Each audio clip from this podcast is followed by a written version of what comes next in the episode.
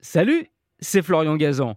Dans une minute, vous saurez pourquoi on entend la mer quand on met son oreille dans un coquillage. Ah ouais Ouais, vous avez sûrement déjà fait cette expérience, c'est assez fou, sans être au bord de l'océan, eh ben on a l'impression, en quelques secondes, de se faire bercer par le doux bruit des vagues.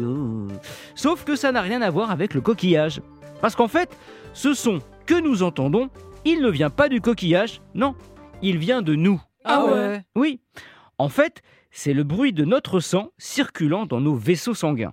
D'habitude, on ne l'entend pas car c'est un bourdonnement très faible, couvert par le bruit de la vie tout autour, le bruit des voitures si vous êtes en ville, ou celui des petits oiseaux si vous êtes à la campagne. En mettant le coquillage contre l'oreille, on s'isole totalement et on crée une caisse de résonance qui amplifie le bruit de l'intérieur de l'oreille et le fait de coller plus ou moins le coquillage fait varier la tonalité et donne effectivement ce bruit qui ressemble étrangement à celui de la mer. Ah ouais? Oui, c'est pour ça que par exemple, si vous vous collez un pot de yaourt contre votre oreille, ça ne deviendra pas une boîte à meux, non, non, ce sera celui de la mer.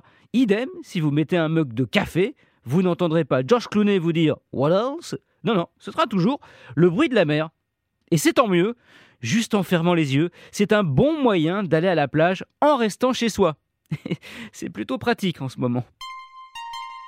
Merci d'avoir écouté cet épisode de Huawei.